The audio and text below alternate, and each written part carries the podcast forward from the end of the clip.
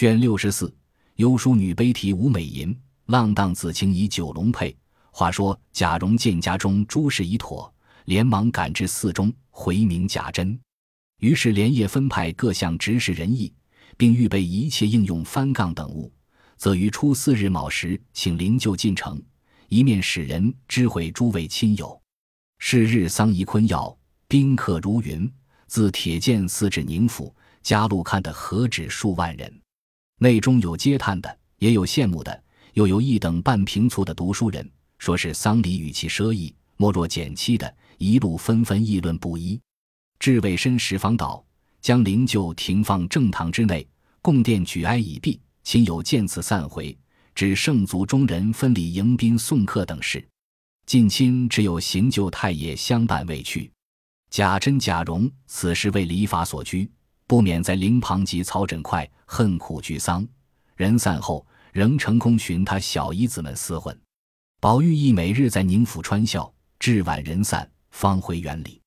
凤姐身体未愈，虽不能时常在此，或欲开坛诵经亲友上祭之日，亦扎争过来相帮尤氏料理。一日公必早饭，因此时天气尚长，贾珍等连日劳倦，不免在灵旁假寐。宝玉见无克制，遂于回家看视黛玉，因先回至怡红院中，进入门来，只见院中寂静无人，有几个老婆子与小丫头们在回廊下取便乘凉，也有睡卧的，也有坐着打盹的。宝玉也不去惊动，只有四儿看见，连忙上前来打帘子，将掀起时，只见方官自内带笑跑出，几乎与宝玉撞个满怀。一见宝玉，方含笑站着说道：“你怎么来了？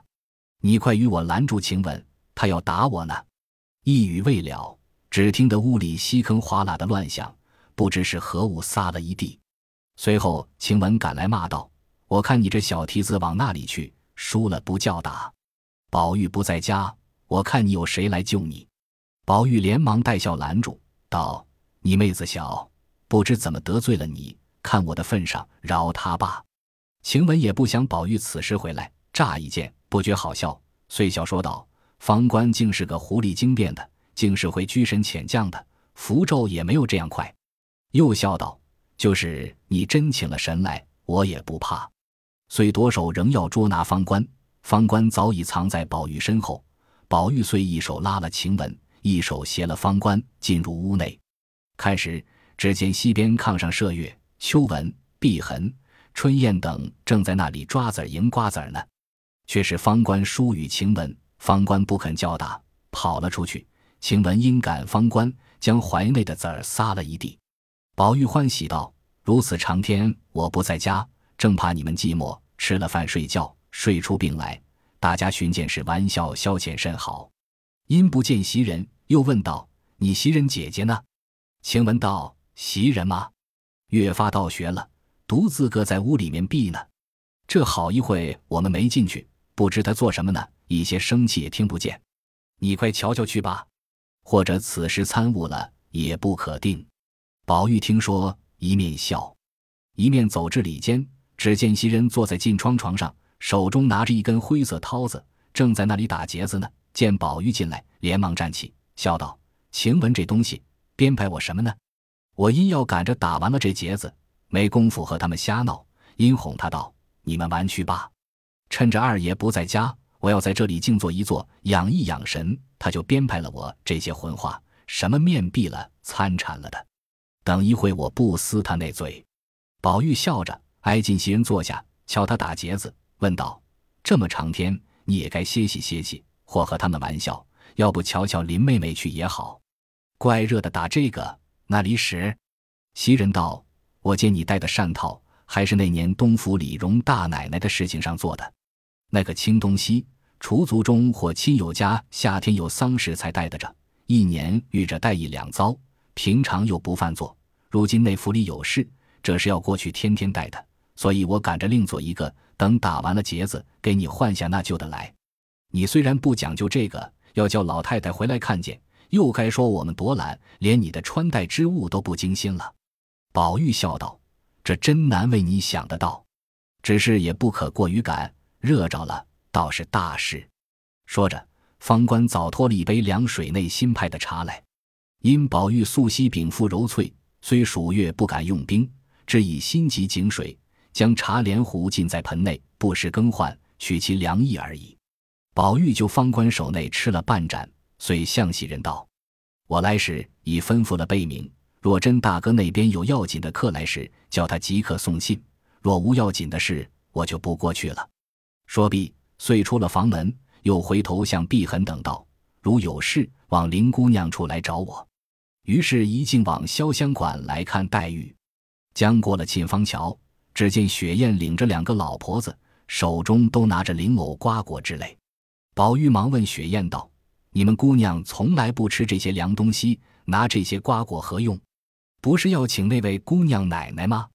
雪雁笑道：“我告诉你，可不许你对姑娘说去。”宝玉点头应允。雪雁便命两个婆子先将瓜果送去，交与紫娟姐姐，她要问我，你就说我做什么呢，就来。那婆子答应着去了。雪雁方说道：“我们姑娘这两日方觉身上好些了，今日饭后，三姑娘来会着要瞧二奶奶去，姑娘也没去，又不知想起了什么来，自己哭了一回，提笔写了好些，不知是诗是词。叫我传瓜果去时，又听叫紫娟将屋内摆着的小琴桌上的陈设搬下来，将桌子挪在外间当地，又叫将那龙纹鼎放在桌上，等瓜果来时听用。若说是请人呢，不犯先忙着把个炉摆出来，若说点香呢，我们姑娘素日屋内除摆新鲜花果木瓜之类，又不大喜熏衣服，就是点香也当点在常坐卧之处。难道是老婆子们把屋子熏臭了，要拿香熏熏不成？究竟连我也不知何故。”说毕，便连忙的去了。宝玉这里不由得低头心内细想道：据雪雁说来，必有缘故。若是同那一位姊妹们闲坐，亦不必如此先设传句，或者是姑爹姑妈的忌辰。但我记得每年到此日期，老太太都吩咐另外整理摇传，送去林妹妹私寄，此时已过，大约必是7月，因为瓜果之节，家家都上秋季的坟，林妹妹有感于心，所以在私事自己惦记，取《礼记》春秋见其时时之意，也未可定。但我此刻走去，见她伤感，必极力劝解，又怕他烦恼郁结于心，若竟不去，又恐他过于伤感，无人劝止，两件皆足至极。莫若先到凤姐姐处一看，再比稍作几回。如若见林妹妹伤感，再设法开解，既不至使其过悲，哀痛烧身，亦不至抑郁致病。想必遂出了园门，一径到凤姐处来，正有许多执事婆子们回时毕，纷纷散出，凤姐儿正倚着门和平儿说话呢，一见了宝玉，笑道：“你回来了吗？我才吩咐了林侄小家的，叫他使人告诉跟你的小厮，若没什么事，趁便请你回来歇息歇息。再者那里人多，你那里禁得住那些气味，不想恰好你到来了。”宝玉笑道：“多谢姐姐记挂，我也因今日没事，又见姐姐这两日没往内府里去，不知身上可大与否，所以回来看事看事。”凤姐道：“左右也不过是这样，3日好，2日不好的。老太太不在家，这些大娘们，那一个是安分的，每日不是打架，就是拌嘴，连赌博偷盗的事情都闹出来了2、3件了。虽说有三姑娘帮着办理，她又是个没出格的姑娘，也有叫她知道得的，也有往她说不得的事，也只好强扎正着罢了，总不得心静一会儿。别说想病好，求其不添也就罢了。”宝玉道：“姐姐虽如此说，姐姐还要保重身体，少操些心才是。”说毕，又说了些闲话，别了凤姐，一直往园中走来。进了潇湘馆院门看时，只见芦袅残烟垫于狱里，紫娟正看着人往里收桌子搬陈设呢。宝玉便知已经惦记完了，走入屋内，只见黛玉面向里歪着，病体奄奄，大有不胜之态。紫娟连忙说道：“宝二爷来了。”黛玉方慢慢的起来，含笑让座。宝玉道：“妹妹这2天可大好些了，气色倒觉静些，只是为何又伤心了？”黛玉道：“可是你没得说了，好好的，我多早晚又伤心了。”宝玉笑道：“妹妹脸上现有泪痕，如何还哄我呢？只是我想，妹妹素日本来多病，凡事当各自宽解，不可过作无益之悲。若做见坏了身子，使我……”刚说到这里，觉得以下的话有些难说，连忙咽住，只因他虽说和黛玉一处长大，情投意合，又愿同生死，却是只心中领会，从来未曾当面说出。况间黛玉心多，每每说话造次，得罪了他。今日原为的事来劝解，不想把话又说造次了，接不下去，心中一急，又怕黛玉恼他，又想一想自己的心，实在的是为好，因而转念为悲，早已滚下泪来。黛玉起先原恼宝玉说话不论轻重，如今见此光景，心有所感，本来素昔爱哭，此时亦不免无言对泣。却说紫娟端了茶来，打量二人又为何是口角，因说道：“姑娘身上才好些，宝二爷又来怄气了，到底是怎么样？”宝玉一面拭泪笑道：“谁敢怄妹妹了？”一面搭讪着起来闲步，只见砚台底下微露一只脚，不禁伸手拿起。黛玉忙要起身来夺，已被宝玉揣在怀内，笑央道：“好妹妹，赏我看看吧。”黛玉道：“不管什么，来了就混翻。”一语未了，只见宝钗走来，笑道：“宝兄弟要看什么？”宝玉因为见上面是何言辞，又不知黛玉心中如何，未敢造次回答，却望着黛玉笑。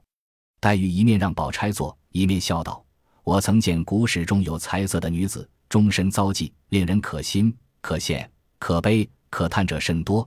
今日饭后无事，因欲择出数人，胡乱凑几首诗以寄感慨，可巧探丫头来回我乔凤姐姐去，我也身上懒懒的，没同她去，才将做了五首，一时困倦起来，撂在那里，不想二爷来了，就瞧见了。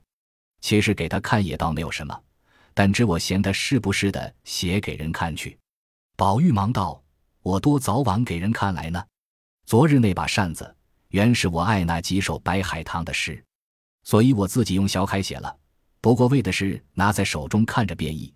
我岂不知闺阁中诗词字迹是轻易往外传送不得的，自从你说了我，总没拿出园子去。”宝钗道：“林妹妹这绿的也是，你既写在扇子上，偶然忘记了，拿在书房里去，被相公们看见了，岂有不问是谁做的呢？倘或传扬开了，反为不美。自古道女子无才便是德，总以真境为主，女工还是第二件。其余诗词不过是闺中游戏，原可以会可以不会。咱们这样人家的姑娘，倒不要这些才华的名誉。”因又笑向黛玉道：“拿出来给我看看无妨，只不叫宝兄弟拿出去就是了。”黛玉笑道：“既如此说，连你也可以不必看了。”又指着宝玉笑道：“他早已抢了去了。”宝玉听了，方自怀内取出，凑至宝钗身旁，一同细看。只见写道：“惜诗一代倾城逐浪花，吴公空自缢而家，笑贫莫笑东村女，头白溪边上浣纱。虞姬长断乌啼夜笑风，虞兮忧恨对众同，秦彭干受他年海，引荐何如楚帐中。明妃绝艳惊人出汉宫，红颜命薄古今同，君王纵使轻颜色，于夺权何必画功。绿朱瓦砾明珠一粒抛，何曾时为众娇娆。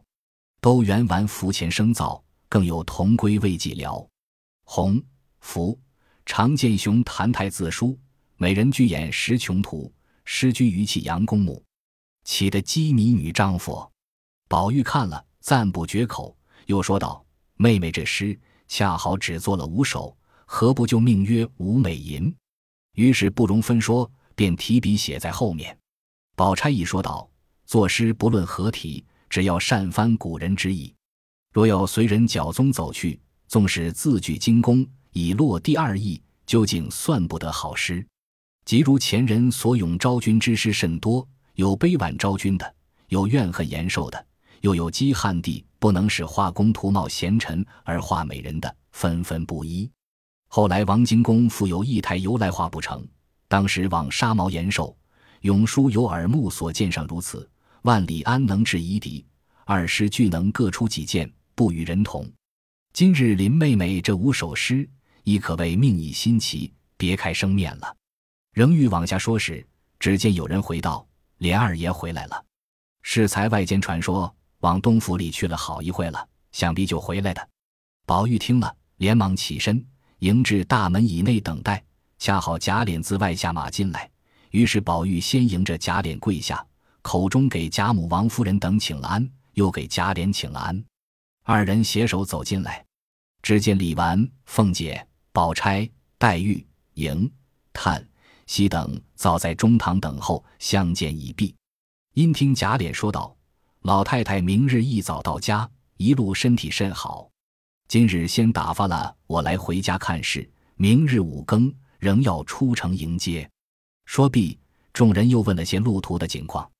因贾琏是远归，遂大家别过，让贾琏回房歇息。一宿晚景不必细数，至次日饭时前后，果见贾母、王夫人等到来，众人接见已毕，略坐了一坐，吃了一杯茶，便领了王夫人等人过宁府中来。只听见里面哭声震天，却是假设贾琏送贾母到家，急过这边来了。当下贾母进入里面，早有假设贾琏率领族中人哭着迎了出来，他父子一边一个挽了贾母走至灵前，又有贾珍、贾蓉跪着扑入贾母怀中痛哭。贾母暮年人，见此光景，一搂了真容等，痛哭不已。假设贾琏在旁苦劝，方略略止住，又转至灵佑，见了尤氏婆媳，不免又相持大痛一场。哭毕，众人方上前一一请安问好。贾珍因贾母才回家来，未得歇息，坐在此间看着，未免要伤心，遂再三的劝，贾母不得已方回来了。果然年迈的人禁不住风霜伤感，至夜间便觉头闷心酸，鼻塞声重，连忙请了医生来诊脉下药，足足的忙乱了半夜一日。幸而发散得快，未曾传经，至三更天些许发了点汗，脉竟身凉，大家方放了心。至次日仍服药调理。又过了数日，乃贾敬送殡之期，贾母尤为大愈，遂留宝玉在家侍奉。凤姐因未曾甚好，已未去。其余贾赦、贾琏、邢夫人、王夫人等率领家人仆妇，都送至铁剑寺，至晚方回。贾珍、尤氏并贾蓉仍在寺中守灵，等过百日后方复就回籍。家中仍托有老娘并二姐、三姐照管。却说贾琏素日既闻尤氏姐妹之名，恨无缘得见，竟因贾敬停灵在家，每日与二姐、三姐相认已熟，不禁动了垂涎之意。况之与贾珍、贾蓉等素日有聚优之巧，因而乘机百般撩拨，眉目传情。那三姐却只是淡淡相对，只有二姐也十分有意，但只是眼目众多，无从下手。贾琏又怕贾珍吃醋，不敢轻动，只好二人心领神会而已。此时出殡以后，贾珍家下人少，除有老娘带领二姐、三姐并几个粗使的丫鬟老婆子在正室居住外，其余婢妾都随在寺中，外面仆妇不过晚间巡更，日间看守门户，白日无事，亦不进里面去。所以贾琏便欲趁此时下手，遂托相伴贾珍为名，亦在寺中住宿，又时常借着替贾珍料理家务，不时至宁府中来勾搭二姐。一日有小管家余禄来回贾珍道：“前者所用彭杠校补，并请杠人青衣，共是银1110两，除给银500两外，仍欠610两。昨日两处买卖人俱来催讨，奴才特来讨爷的事下。”贾珍道：“你且向库上领去就是了，这又何必来回我？”余禄道：“昨日已曾上库上去领，但只是老爷宾天以后，各处支领甚多，所剩还要预备百日道场及庙中用度，此时竟不能发给，所以奴才今日特来回爷，或者爷内库里暂且发给，或者挪借合相吩咐了，奴才好办。”贾珍笑道：“你还当是先呢，有银子放着不使，你无论那里借了给他吧。”余禄笑回道：“若说100-200，奴才还可巴结，这500-600，奴才一时那里办得来？贾珍想了一回，向贾蓉道：你问你娘去，昨日出殡以后，有江南甄家送来打鸡银500两，未曾交到库上去，家里再找找，凑齐了给他去罢。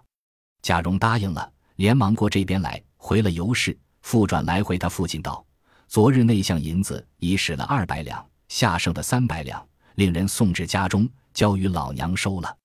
贾珍道：既然如此，你就带了他去，向你老娘要了出来，交给他，再也瞧瞧家中有事无事，问你两个姨娘好。下剩的余禄先借了天上罢。贾蓉与余禄答应了，方欲退出，只见贾琏走了进来，余禄忙上前请了安，贾琏便问何事，贾珍一一告诉了。贾琏心中想到，趁此机会，正可知宁府寻二姐儿。一面遂说道：这有多大事，何必向人借去？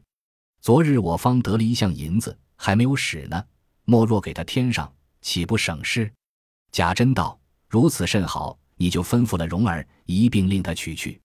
贾琏忙道：这必得我亲自取去，在我这几日没回家了，还要给老太太、老爷、太太们请安去，到大哥那边查查家人们有无生事，再也给亲家太太请安。贾珍笑道：只是又劳动你，我心里倒不安。贾琏也笑道：自家兄弟，这又何妨呢？贾珍又吩咐贾蓉道：你跟了你叔叔去，也到那边给老太太、老爷、太太们请安，说我和你娘都请安，打听打听老太太身上可大安了，还服药呢没有。贾蓉一一答应了，跟随贾琏出来，带了几个小厮，骑上马，一同进城。在路书直闲话，贾琏有心，便提到尤二姐，因夸说如何标致，如何做人好，举止大方，言语温柔，无一处不令人可敬可爱。人人都说你婶子好，据我看，那里及你二爷一连呢。贾蓉揣知其意，便笑道：叔叔既这么爱他，我给叔叔做媒，说了做二房何如？贾琏笑道：你这是玩话还是正经话？贾蓉道：我说的是当真的话。贾琏又笑道：敢自好，只是怕你婶子不依，再也怕你老娘不愿意。况且我听见说你二爷已有了人家了。贾蓉道：这都无妨，我二爷三爷都不是我老爷养的，原是我老娘带了来的。听见说我老娘在那一家时，就把我二爷许给黄梁庄头张家，指腹为婚。后来张家遭了官司，败落了，我老娘又自那家嫁了出来，如今这十数年，两家音信不通。我老娘时常抱怨，要给他家退婚。我父亲也要将姨儿转聘，只等有了好人家，不过令人找着张家，给他10几两银子，写上一张退婚的字儿。像张家穷极了的人，见了银子有什么不依的？再他也知道咱们这样的人家也不怕他不依。又是叔叔这样人说了做二房，我管保我老娘和我父亲都愿意，倒只是婶子那里却难。贾琏听到这里，心花都开了，那里还有什么话说，只是一味呆笑而已。贾蓉又想了一想，笑道：叔叔若有胆量，依我的主意，管保无妨，不过多花几个钱。贾琏忙道：好孩子，你有什么主意，只管说给我听听。贾蓉道：叔叔回家一点声色也别露，当我回明了我父亲，向我老娘说妥，然后在咱们府后方近左右买上一所房子及应用家伙，再拨两窝子家人过去服侍，择了日子，人不知鬼不觉，娶了过去，嘱咐家人不许走漏风声，婶子在里面住着深宅大院，那里就得知道了。叔叔两下里住着，过个1年半载，急火闹出来，不过挨上老爷一顿骂。叔叔只说婶子总不生育，原是为子嗣起见，所以私自在外面做成此事，就是婶子见生米做成熟饭也值得罢了。再求一求老太太，没有不完的事。自古到欲令智昏，贾琏只顾贪图二姐美色，听了贾蓉一篇话，遂为祭出万全，将现今身上有福，并停期再娶，延复度期，种种不妥之处，皆置之度外了。却不知贾蓉亦非好意，素日因同他姨娘有情，只因贾珍在内，不能倡议，如今若是贾琏娶了，少不得在外居住，趁贾琏不在时，好去鬼混之意。贾琏那里思想及此，遂向贾蓉致谢道：好侄儿，你果然能够说成了，我买2个绝色的丫头谢你。说着已至宁府门首，贾蓉说道：叔叔进去向我老娘要出银子来，就交给余禄罢，我先给老太太请安去。贾琏含笑点头道：老太太跟前，别说我和你一同来的。贾蓉说：知道。又附耳向贾琏道：今日要遇见二姨儿，可别性急了，闹出事来，往后倒难办了。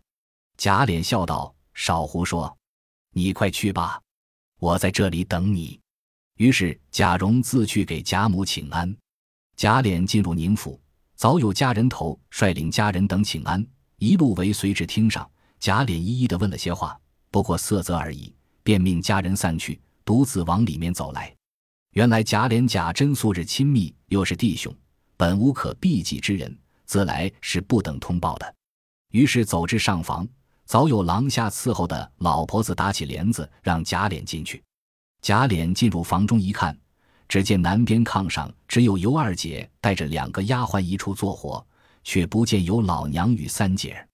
贾琏忙上前问好相见，尤二姐含笑让座，便靠东边排叉儿坐下。贾琏仍将上手让与二姐儿，说了几句见面情儿，便笑问道：亲家太太和三妹妹那里去了？怎么不见？尤二姐笑道：才有事往后头去了，也就来的。此时伺候的丫鬟因倒茶去，无人在跟前，贾琏不住地拿眼瞟着二姐儿。二姐儿低了头，只含笑不理。贾琏又不敢造次动手动脚，因见二姐儿手中拿着一条拴着荷包的卷子摆弄，便搭讪着往腰里摸了摸，说道：槟榔荷包也忘记了带了来，妹妹有槟榔，赏我一口吃。二姐道：槟榔倒有，就只是我的槟榔从来不给人吃。贾琏便笑着欲近身来拿，二姐儿怕有人来看见不雅，便连忙一笑撂了过来。贾琏接在手中都倒了出来，捡了半块吃剩下的，撂在口中吃了，又将剩下的都揣了起来，刚要把荷包亲身送过去，只见2个丫鬟倒了茶来。贾琏一面接了茶吃茶，一面暗将自己带的一个汉玉九龙佩解了下来，拴在手绢上，趁丫鬟回头时仍撂了过去。